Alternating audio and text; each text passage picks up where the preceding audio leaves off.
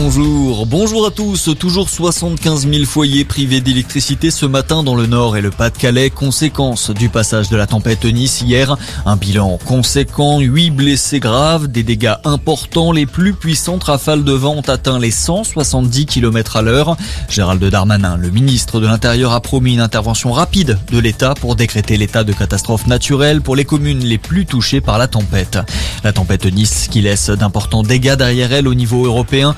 9 morts au moins en Europe, le trafic ferroviaire bouleversé en Belgique et la circulation aérienne fortement perturbée également du côté de l'Angleterre. En Crimée, à Donetsk et Lugansk, la mobilisation générale décrétée. Les républiques séparatistes ont invité leurs citoyens réservistes à se rendre dans les bureaux de conscription. La tension monte encore d'un cran alors que des tirs ont été échangés dans l'est de l'Ukraine la nuit dernière entre forces séparatistes et loyalistes. Un soldat est décédé dans les affrontements. De son côté, Joe Biden s'attend à une intervention russe imminente en Ukraine.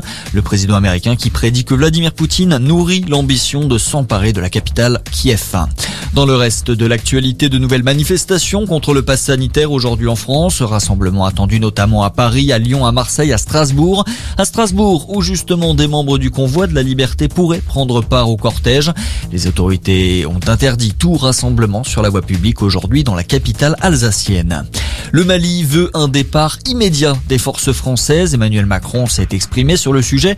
Le président de la République a annoncé qu'il ne transigerait pas sur la sécurité des militaires déployés dans le cadre des opérations Barkhane et Takuba.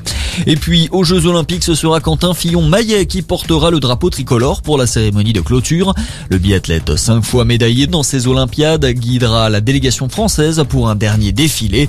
La cérémonie doit commencer à 13h demain. C'est tout pour ce point sur l'actualité. Merci de nous avoir choisi. Passez une excellente journée.